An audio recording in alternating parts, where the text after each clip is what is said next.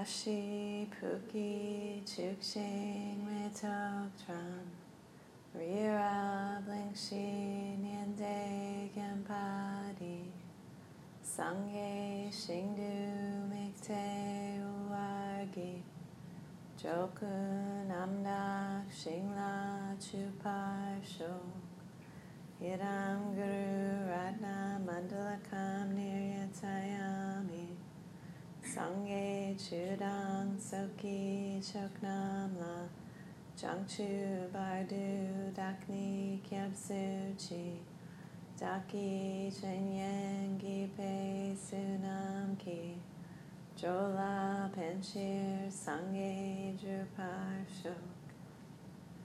Sangye Chudang Soki Choknamla Jangchu Bardu Dakni Kyapsuchi Daki Chenyen Pe Sunam Ki. Jola Penshir Sangye Drupar Shok Sangye Chudang Soki Choknamla Chongchu Bardu Dakni Kyapsuchi Daki Chenyen Gipe Sunam Ki Jola Penshir Sangye Drupar Shok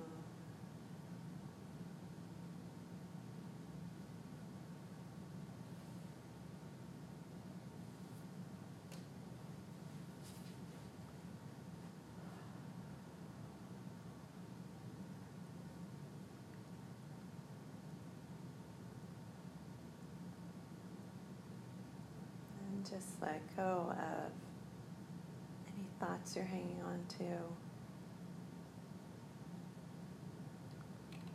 Start to relax your focus into your body. Start at the crown of your head.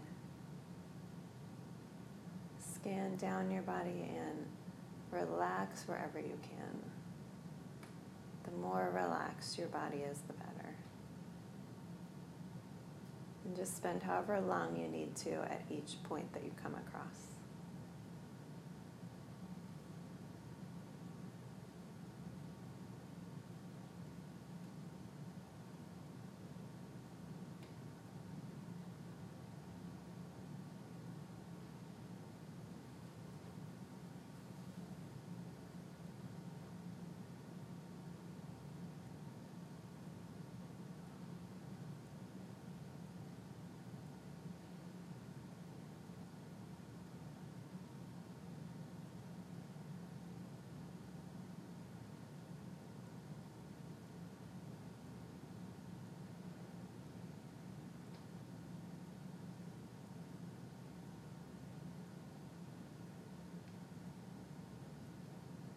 Keeping your mind on the scanning and relaxing. It's like you're peeling away any stresses from the day or that you're carrying with you.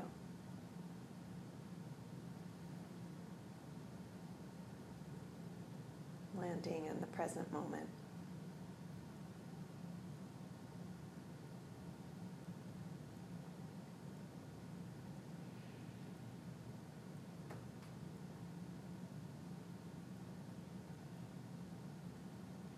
There's nowhere to go, nothing to think about.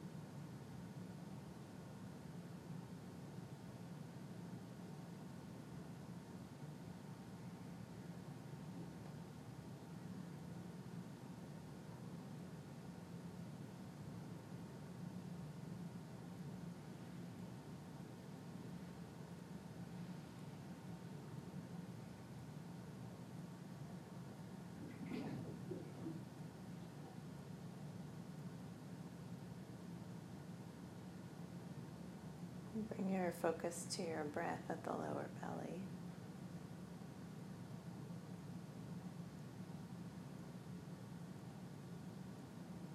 And let your mind, your awareness relax in that space of the body. Whenever there's a thought or some storyline that we go after, there's a contraction in the mind. Staying in the present or on one object is relaxing.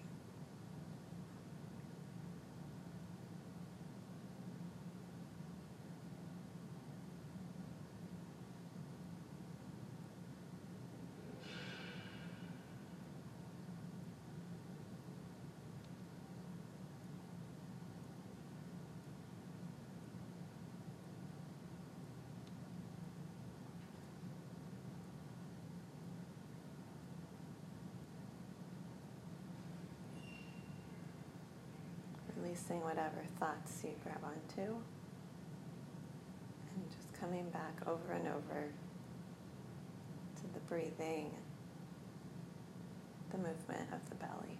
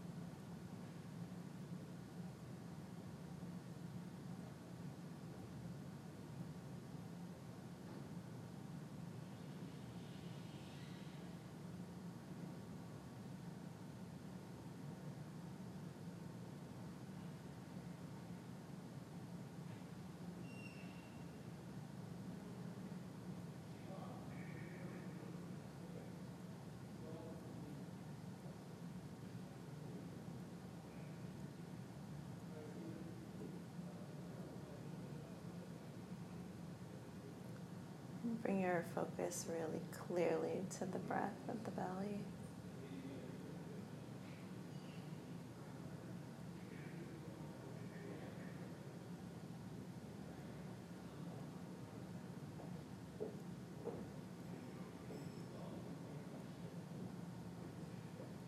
And when you're ready, releasing the meditation. And start to move make dedication.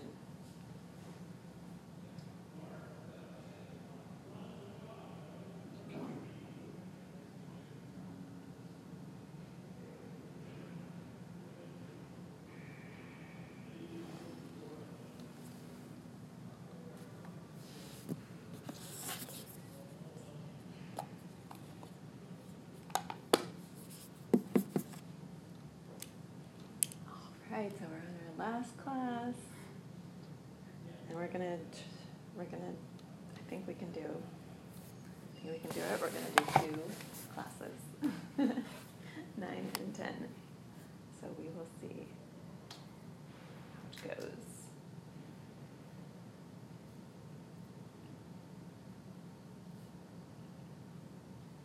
Wake up, computer. There we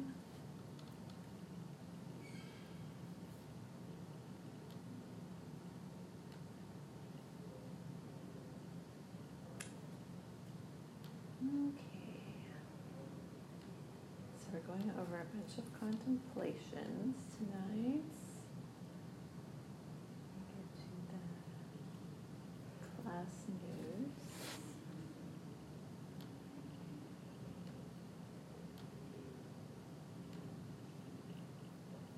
And I really, I really love all of these classes. I think they're so great, and it's really nice to be able to go over them again myself.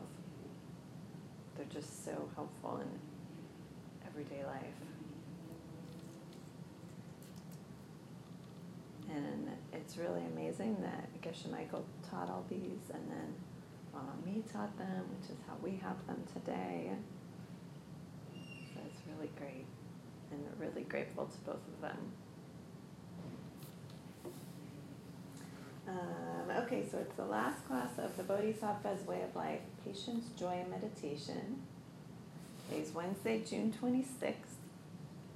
So we're going to go through class 9, which is treating others as yourself, and class 10, exchanging yourself with others. So I think the plan, if we get class 9 done by the time we take a break, then we'll be That'll be good, and we can get class 10 done after that. So I think that'll work.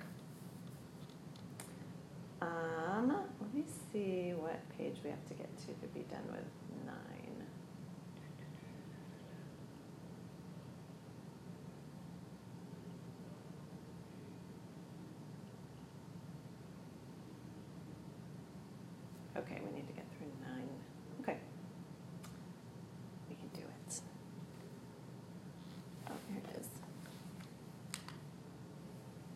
Okay. So we're kind of continuing from what we talked about before, which was learning how to feel others' pain and happiness and feel feel about them the same way that we do about our own. To care about them the same, which is actually a very radical thought. And um, I don't think I've really ever heard it that way except for in these teachings, really. Um, and we talked about this last time too. The question naturally comes to mind is how can we learn to care about their pain so much or their happiness because we don't feel it? Um, I don't feel their pleasure, but I do feel my own. I do feel my own pain and my own pleasure. And the answer that Master Shanti gave was with practice, other people's pain can become intolerable to you, even though you can't feel it. So that's what we're, that's what we're doing. So much of what we are depends on what we decide we, that we are. What we decide is me is arbitrary, it's not fixed. And Master Shantideva will say this again tonight. Did, did, you, did you practice trying to think of someone else as yourself?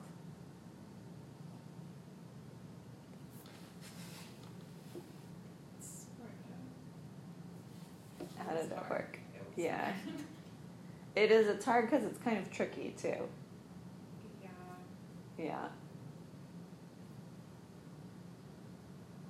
So tonight we'll, re- we'll revisit this idea though, and then some other techniques to get bodhicitta. And we're still in the chapter on meditation. Okay. Okay, so the first contemplation.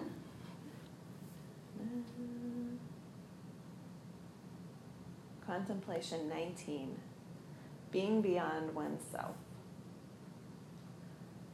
Suppose you say that the reason why you don't protect them is that their pain doesn't hurt you. Why then do you protect yourself from future pain since it doesn't do hurt to you either? Your idea that you do so because you think to yourself that you will have to experience it is all wrong. Because the person who has already died is one person, and the one who's taken birth is another altogether. And suppose that any particular pain were only something a particular a particular one had to care about. If this were the case, then a pain in the foot would do nothing for the hand.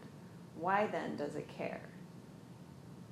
Suppose you say that, although that's wrong, you engage in this case due to the fact that you hold onto a self. This self and other, though, are very wrong and nothing but something you should reject with all the strength you have. Okay. Now, Master Shantideva gives a second argument for why you should protect others from suffering, even though you can't now feel their pain yourself. And he replies with a sarcastic question. He says, Why do you protect yourself from future pain, as you don't feel that now either? So, as an example, if you know that you're going to get yelled at by your boss in the afternoon, you call in sick. So, you're helping someone whose pain you can't feel, which is the same as helping other people whose pain you can't feel. And when we've said this a bunch of times, but um, Geshe-la says it again here. When we get to an argument in Buddhism that seems naive, we better stop and take another look because it probably went right over our head. So it's a good it's a good like marker that maybe that happened.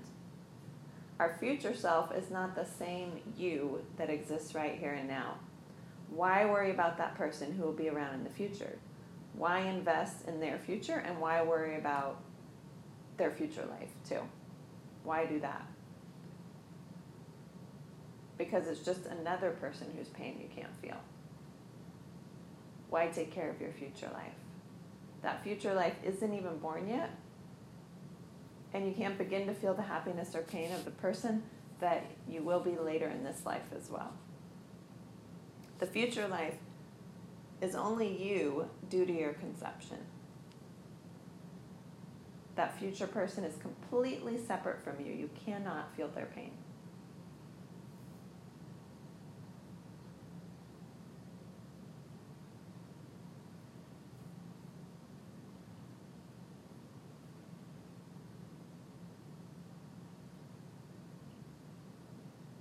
Okay, and then going back to stanza two from that one, the contemplation we just read. Your idea that you do so because you think to yourself that you'll have to experience it is all wrong. Because the person who has already died is one person, and the one who's taken birth is another altogether.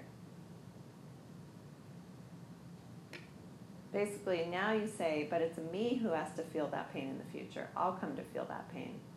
And Master Shanti Deva says, no. You were emphasizing that they were a separate person from you. Who could be more separate than some person born in another realm? So we were saying that I, I can't feel others' pain the way that I feel my own, which is why I take care of mine more. And he says, he says, no, because that's not logical. You're taking care of yourself in the future and you can't feel your pain in the future too. And also, there's all these people sitting next to us and we're not taking care of them. But we're taking care of someone whose lifetime's away. It doesn't make any sense. It still doesn't totally answer it, but he's getting there. Then he talks about uh, the pain in the foot and the hand. And Master Shantideva, he's still attacking who we decide to take care of. If we're walking down the street and we get a splinter in our foot, taking our logic to an extreme, um, then you shouldn't bend down and take the splinter out. That's the foot's problem. Let the foot take care of it. And according to you, he's saying, you know, who's not taking care of the people next to you because you can't feel their pain. To take that to an extreme, according to you, then draw the boundaries even shorter. Because whatever you decide is you is arbitrary. And now Master Shantideva is getting frustrated because this guy is fighting him, the one in the in the contemplations. The foot's the only one with the problem, not the hand. You only feel the pain in the foot. So it, prob- we probably just think about that one and, and cook it.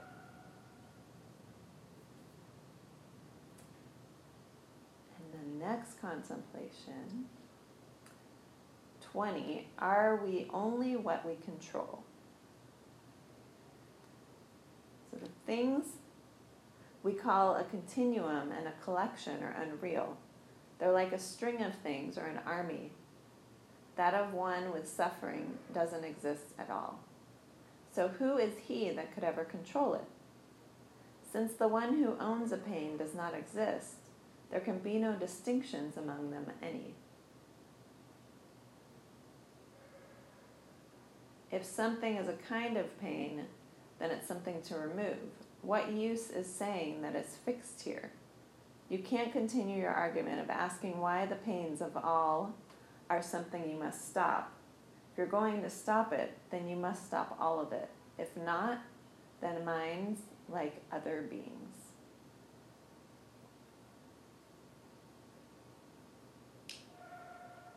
So now Master Shantideva goes into a difficult point, but it does make sense.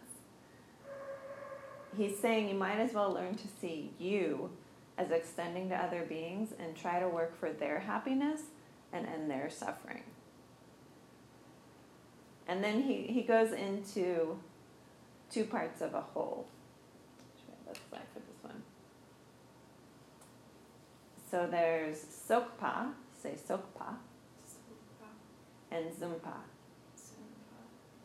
Sokpa is a collection of parts, like your body is a collection of hands, legs, etc. And Zumpa is unreal, artificial. So objects are unreal because they're only a collection of artificial parts.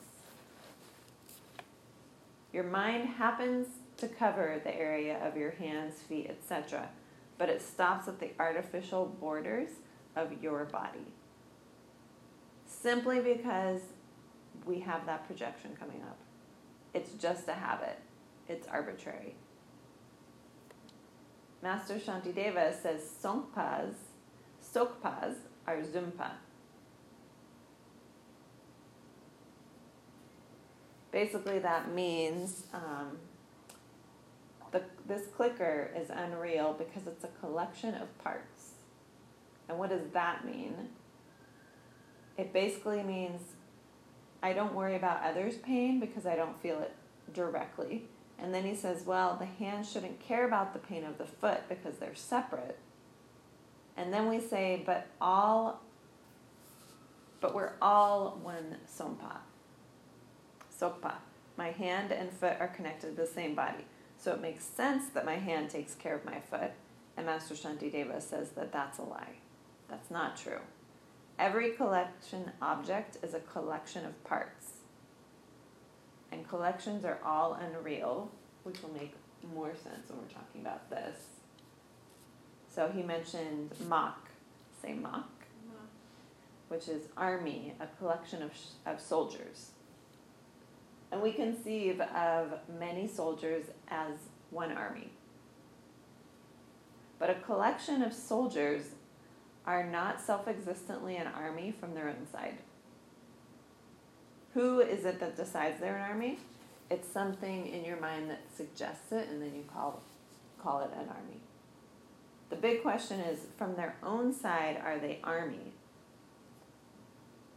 Is anybody, like anybody who ever came to the US, would they look at the army and say, oh, that's the army? You know, would they just automatically know? Is it coming from the side of the army? And if it were, then every being would see it that way.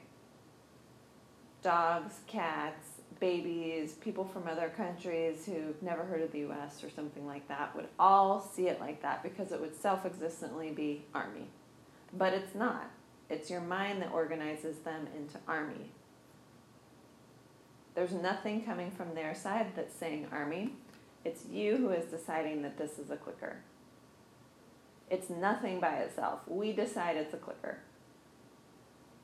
There's nothing there. It's just colors, shapes, and we organize it, and then we label clicker. Or, you know, whatever we label it as. And it's, it's not anything from its own side because an Eskimo that comes in here wouldn't know what this is, maybe, you know. Someone who's never seen this wouldn't know what it is. And then there's also no army here. Like in this picture, there's no army. Otherwise, a two year old would see them and say, Oh, look, American Army. And a cockroach would see the army and think the same thing. Similarly, your collection of body parts into yourself is false and artificial, just the same way. There's no reason that you can't take care of someone else as you would yourself. It's just karma pushing you to see yourself and others as separate. Which is amazing because that means it can change. It's a total, totally a lie that you self existently consist of your body, independent of you conceiving yourself as such. And this error is it's dysfunctional because it's what is causing us to suffer. Just like if your hand decided that it wasn't going to take care of the foot. Because they're different entities. And Master Shantideva says, don't say that you only take care of your body because it's a lie. You decide there's no me that exists there by itself. Me is fake. You decide where me is. And how do we decide?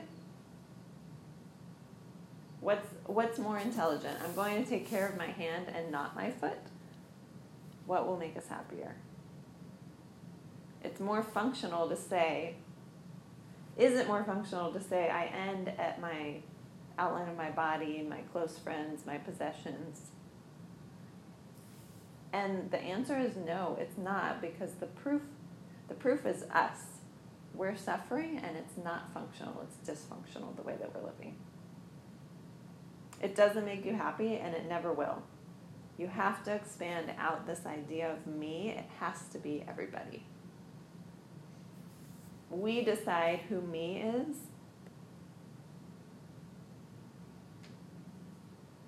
And so we, we're the ones who can change it. So we have, we have a great power because we're the ones who can do that. We can change our mind, we can change the way we see things, and then completely change our world too. And some of these things aren't that big of a deal to change, too. Okay, so we covered Sokpa, and now about a gyu, or a stream through time. And the idea of this is me when I'm born and me when I die is, is a stream me at 10, 20, 35, 50, that's a gyu. That's me over a time, like over a lifetime.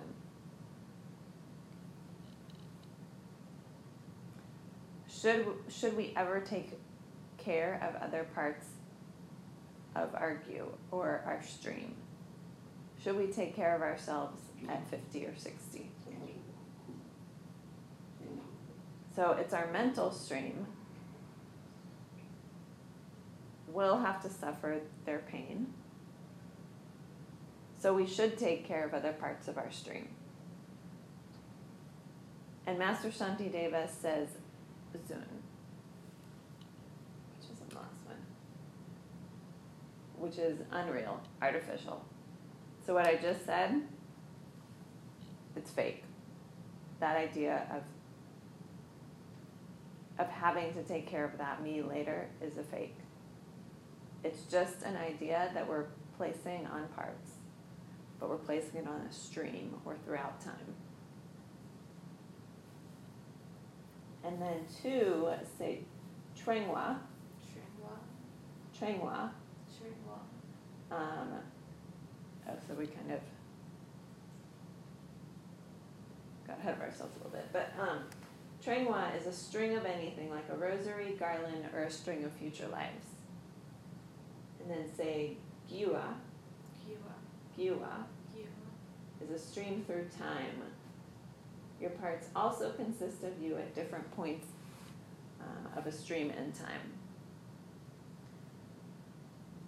And for Trengwa, when you look at a rosary or um, a mala, one bead is not another bead.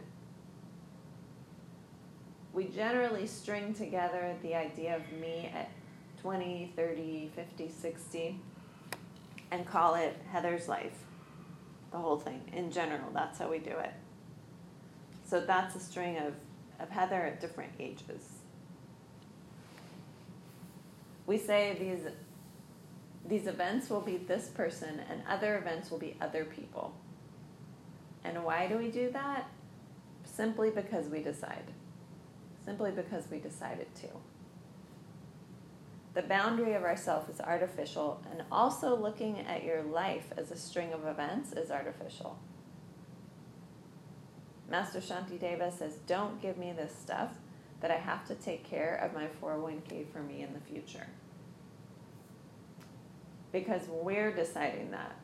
Why is this more important than someone's hunger on the street? We say, but I can't feel that person's hunger. And Master Shantideva says BS because you can't feel your 401k in the future either. So that's not the reason. You decide that's the reason.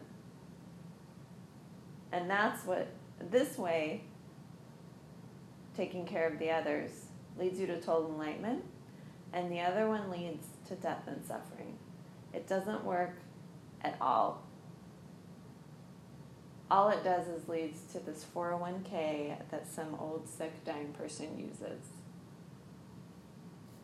And the other way leads to deathlessness, and you won't have to get old or suffer. And similarly, when we're talking about the string of future lives, when your future life occurs, your current life doesn't exist anymore. Just by definition, it's you're done with your current life when your future life exists. It's only your conception that creates the impression of your same self streaming on. So if we invest our money, some future old person may be rich and then suffer and die in misery. But if we give away our resources, it can lead us to enlightenment. Taking care of ourselves only really just simply doesn't work. It's completely dysfunctional. And it sounds weird to us because we've been told the opposite our whole lives, and it's what everybody says in our culture. Pretty much everybody. And then Gyuwa, the stream through time, our parts also consist of us at different points in a stream of time. And we plan for the needs of our future self all the time. Going to college, um, because we believe that we'll one day be that person who will exist in the future and benefit from that. And actually, the more you practice caring for others and seeing them as you, and then helping yourself, the more pleasure you will have conventionally too. And I was doing this a little bit, but I kind of got off of it. Like I just was trying to still do it, but I just couldn't still do it for some reason. But when I was, it was really fun. I wasn't doing it for that long, but um, but it was really fun. Just thinking, okay, how can I help people? What's what can I do for other people right now? And then like I text someone who I knew was had injured themselves. Or I'd email someone, to, you know, if I wasn't around people, I'd email someone to do something or um, plan something for people, or, you know, it was just really fun.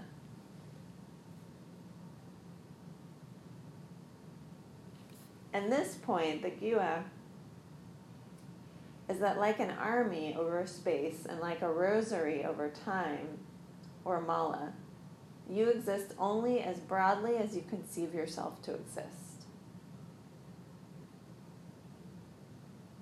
And in fact, the idea or the very broad conception of yourself as all beings is also unreal and it's illusion, but it functions really well to get us to enlightenment and even to temporary pleasures in this life. There's, I mean, there's no drawback.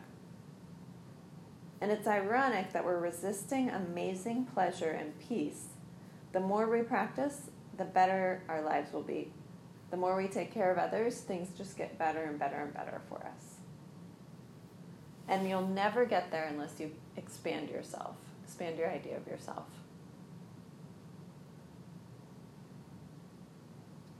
And in general, if we practice any Buddhist practice seriously for, uh, for six months, we should see how it's going to change us and if it's helpful. And if it changes things, then keep going. And if it doesn't, then don't. The caveat is that it must be a serious effort and it must conform to the Buddhist teachings. And what Geshe Michael says is that people usually fail at one or the other. They either don't put forth serious effort and then they blame the Buddhist teachings, or they change the teachings and then it doesn't work and they blame the teachings.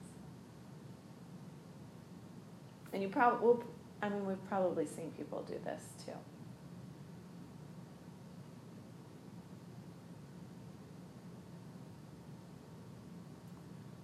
Okay, so we're going stanza two and three, which we already read. I'll reread them. Since the one who owns a pain does not exist, there can be no distinctions among them, among them any. If something is a kind of pain, then it's something to remove. What use is saying that it's fixed here? You can't continue your argument of asking why the pains of all are something you must stop. If you're going to stop it, then you must stop all of it. If not, then mind's like other beings.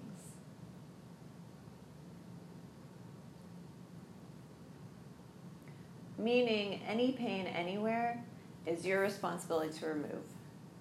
It's called a simple path um, because you're helping others, which is helping yourself, so it's not a hard thing. It's called Dalam, which means easy path. Especially with mental afflictions, if you put up with a mental affliction around you in your environment, it doesn't matter whose head it's in. If you know your friend's having a problem with anger, you better do something about it. Sooner or later, it'll come to you if you don't. You cannot ignore anyone else's pain. If the hand ignores the thorn in the foot, sooner or later the poison reaches the hand.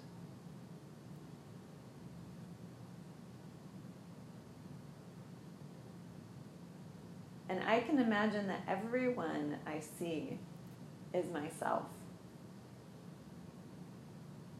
And then wish all of them the happiness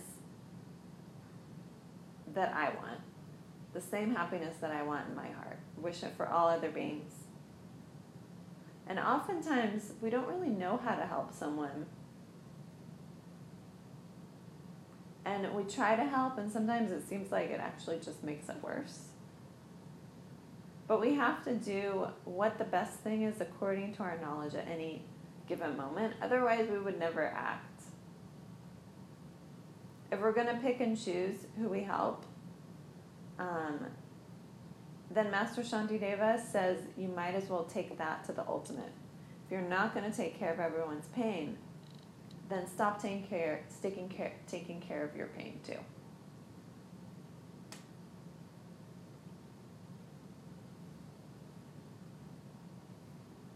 I love all these arguments. Okay. Contemplation 21 The power of habit. By accustoming yourself to the idea, you have learned to think of a few drops of semen and blood that belong to other people as being yourself, even though there's no such thing at all. Why then do you say you cannot think of the bodies of other people as being yourself as well? There isn't any difficulty in deciding that the bodies of others are your own body too.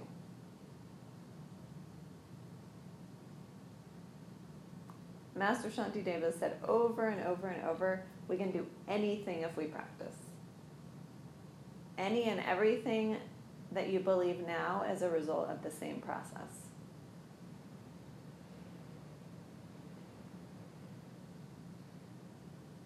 It's not it's not that the things that we know are necessarily right or wrong. It's just that they've become a habit. So he says, others' body parts are your own. You can convince yourself of anything through habit and practice. And it's only the habit, it's only by the habit of karmic projection that you consider this particular egg and semen to be you. And then he says, also because there's no you from your own side, you could identify through habituation with the happiness and suffering of others just like you care for your own. It is completely possible. It's all arbitrary whether you identify with only you or with you as everyone. You decide arbitrarily to call you you, so why not call everyone you? And it's it's a very profound point, but it's hard one to catch. We've arbitrarily decided to call you you, so why not call everyone you? We've just decided to call this being me. Why not why not just decide to call everyone me?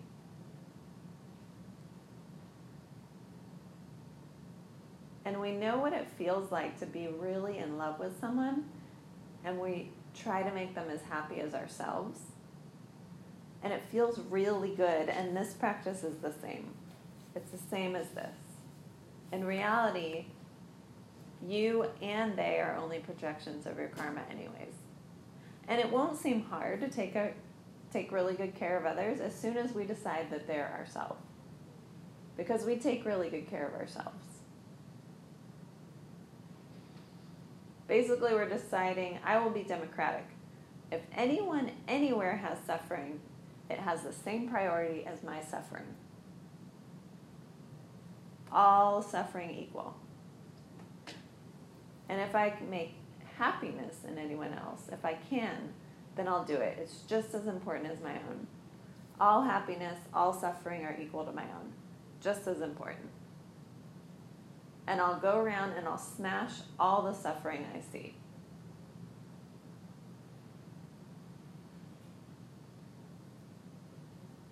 So now we go on to Dakshin Jewa, and we've heard a lot about this one. Say Dakshin Jewa. Dakshin Jewa. Dakshin Jewa. Which is exchanging self and others. We learn to cherish others just as much as ourselves. You think, I will shift the concern I have for myself to other people. Instead of taking care of number one, I take care of everyone else. And it's the only democratic thing to do because they outnumber me, I don't know, 7 billion to 1 or something like that. It's absolutely true, and it mostly that point will go over our head too, because we don't really want to do it, which is ironic. It's the thing that's going to bring us everything that we want, but we have some block. We don't want to do it.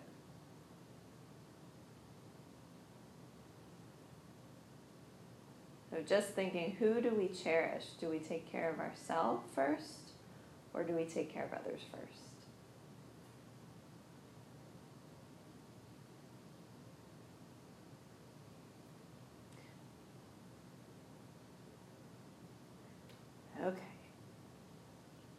Okay. Contemplation 22 and 23. The sources of all happiness and pain. Come to understand that for myself it's wrong, but for all others an ocean of fine qualities. Discard completely your habit of caring for yourself and learn to take on every other being. When you think of your hands and such, you do consider them all a part of your body. So why then don't you consider every creature that has a body as being one of the parts of the what as being one of the parts of the body of all living kind? And for this verse, we kind of need a commentary. Self cherishing is wrong. Cherishing everyone else he says,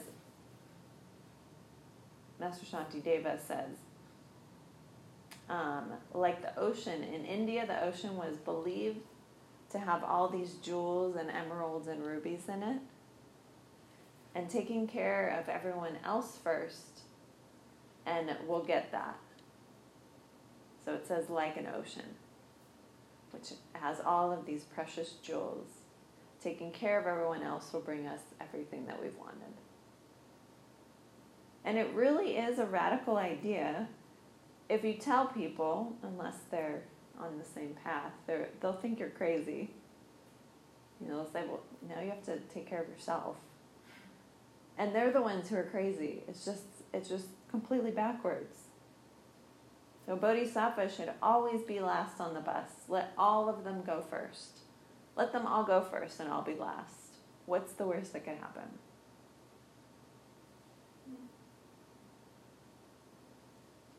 Contemplation 24 on the definition of myself. Because you've gotten used to it, you're able to think it's mine of this body, which actually has no self. Why do you say then you could never learn to think of others as me if you got used to it? If you could, then you would never feel that it was strange nor conceited when you worked for others. You don't expect congratulations from yourself when you eat your dinner for yourself. For that reason, you must get used to a state of mind where you protect all beings and to thoughts of compassion as well, protecting them just the same way that you protect yourself, even from the very least unkind word. And I really I like this point. So I go to Willie's and I buy a milkshake, fries, a burger, and I'm salivating and I'm staring at it. And it's not like I say, Good job, Heather. Good job. You got this for yourself. That's such a great job. You know, you got, the, you got this meal for yourself, and I'm really grateful to you. It's not like we do that. Master Shantideva says that we'll get to the point when we take care of someone else that it will just feel so natural to us. Because by that time, it's like we're feeding ourselves. And then when we take care of them, it's simply taking care of ourselves.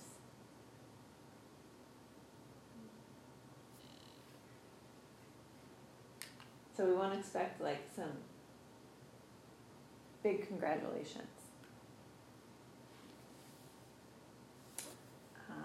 Se rangi se su. Rangi se su. Na len ra wewa. Na len ra. Rewa. Mi gyab.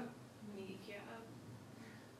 So this basically means you don't hope for something in return when you feed yourself.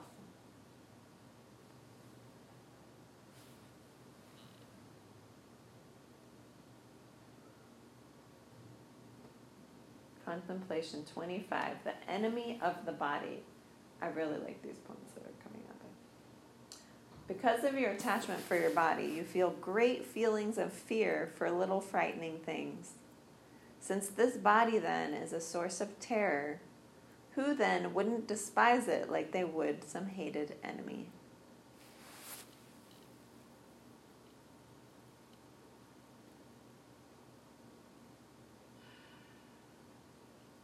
We spend our days to find a technique of curing those illnesses of the body hunger and thirst and the rest. To do so, we slaughter birds and fish and wild beasts of the forest too. We lay in wait at crossroads. For it, for profit, and to win the honor others give us, we would even kill our parents, stealing also things belonging to the triple gem, passing on to burn for it in the hell of endless torment. What wise man could ever then desire this body, care for it, and make unto it offerings? Who is it that wouldn't see the body as an enemy? Who then not disdain it? Disdain it.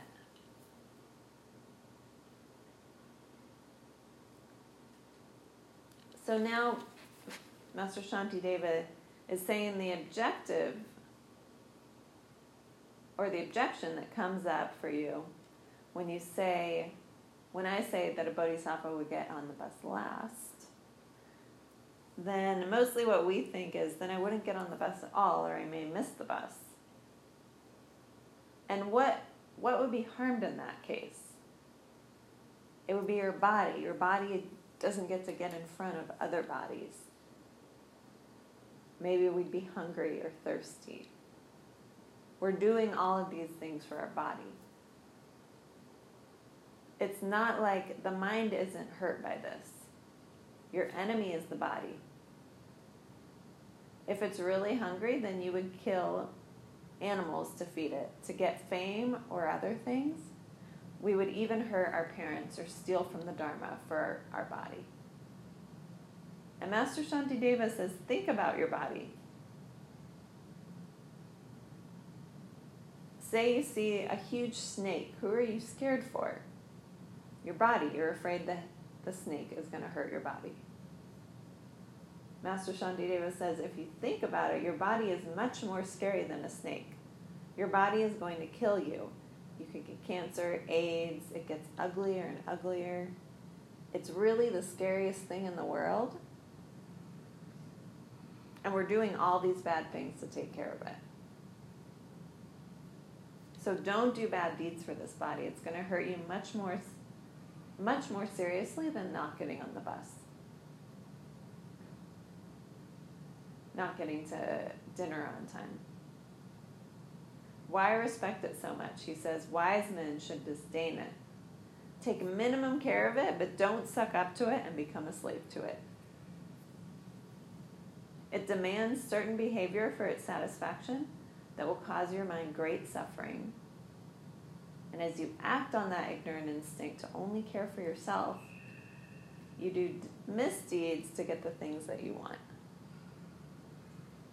So stop cherishing it. Usually it's this body that we do the bad deeds for. Identify the enemy, your own body, and don't hurt people to help this thing. This thing is the enemy. A good bodhisattva will choose to be the last person on the bus and to let others go first, but with pleasure.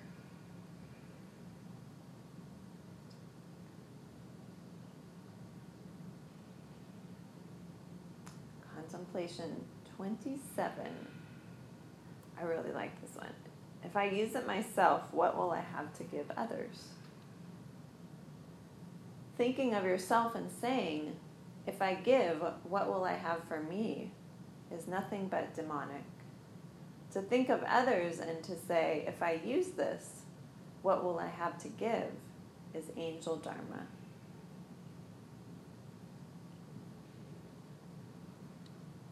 So when we we talked about expanding ourselves to others, mentally we put a limit on it.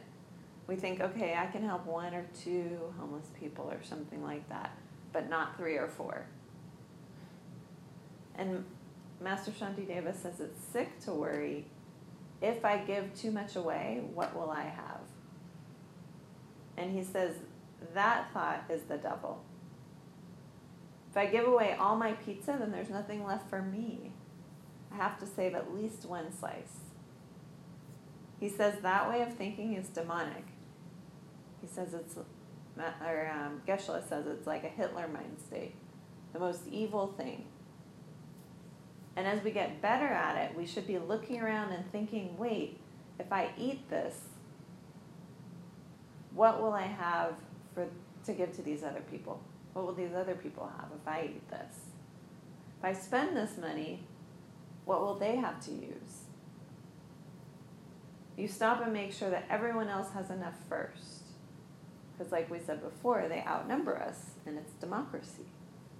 They come first. Should not be worried about, your, about what you're going to have. Should think if I eat this, what will I give to my friends who are coming over later?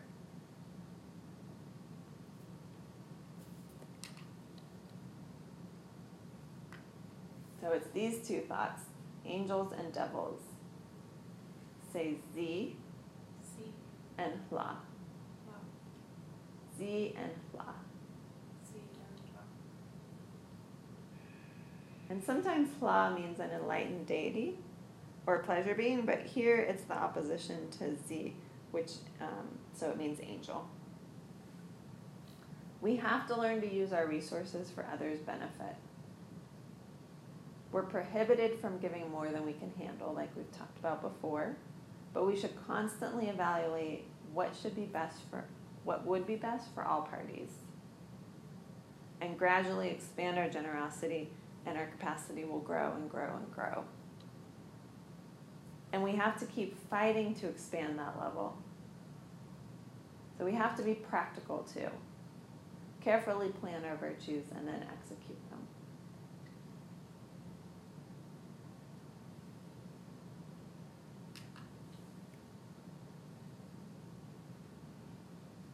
Okay, so we just have a little bit. We have two slides, and then we'll take a break. And then we'll be done with the first class. It's pretty good. Okay, not many words are needed. This is the holiest section in the guide in these following lines. Say Jikten Dewa, Jikten Dewa. Ji Ni Jini. Pa Dekun, Patekun. Shen Di Shendi. Du Le Jung.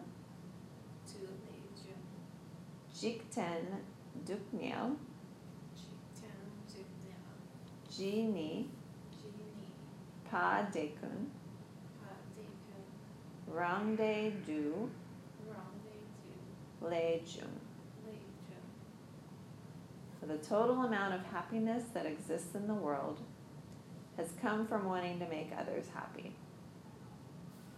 The total amount of suffering that exists in the world has come from wanting to make yourself happy.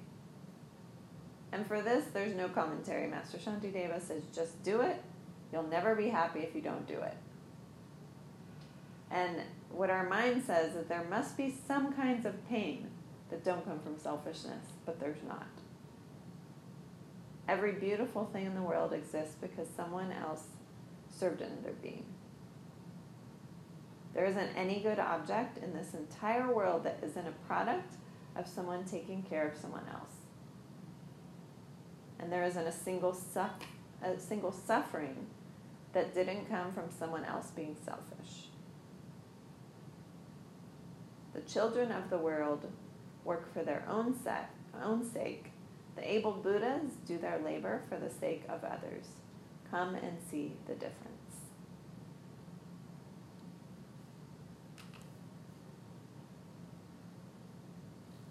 Okay, last slide for class nine. So we have to learn to practice the two most important bodhisattva ideals. Say Dakshin Yampa, Dakshin Yapa. Dakshin Jewa. Dakshin Jewa. So we've been talking about these. Treat others and yourself exactly the same. Exchange self and others. Fight for others' happiness and to remove their suffering before taking care of your own needs. If someone has pain, go and take care of it the same way you take care of your own pain. Go after other people's suffering and bring them happiness first before your own. And it's it is really a radical idea. We're not hearing this anywhere else. Master Shantideva, he wraps it up by saying he doesn't need to tell us anything else. All we need to know is take care of other people first. Take care of them first. And it's little things like sitting with someone who's a little sad, even though you're feeling crappy too, taking care of them, making sure someone else gets to serve themselves food first or gets to order first at a restaurant. And our opportunities are all of the people that are around us all the time. And we have to take care of them first. We just have to do it. And it's much easier to work for all sentient beings than take care of the person next door or the people who are actually in our life. Because that is all sentient beings for us. So if we see an opportunity to create some happiness, we just have to go for it. No hesitation. And we just start with all these little good deeds all day long.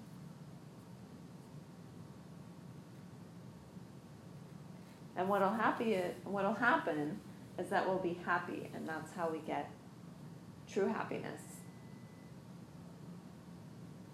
And we can try it on a very wimpy small level and we'll still see the results.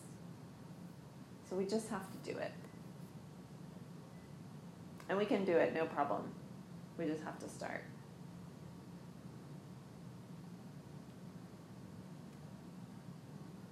All right, we finished nine.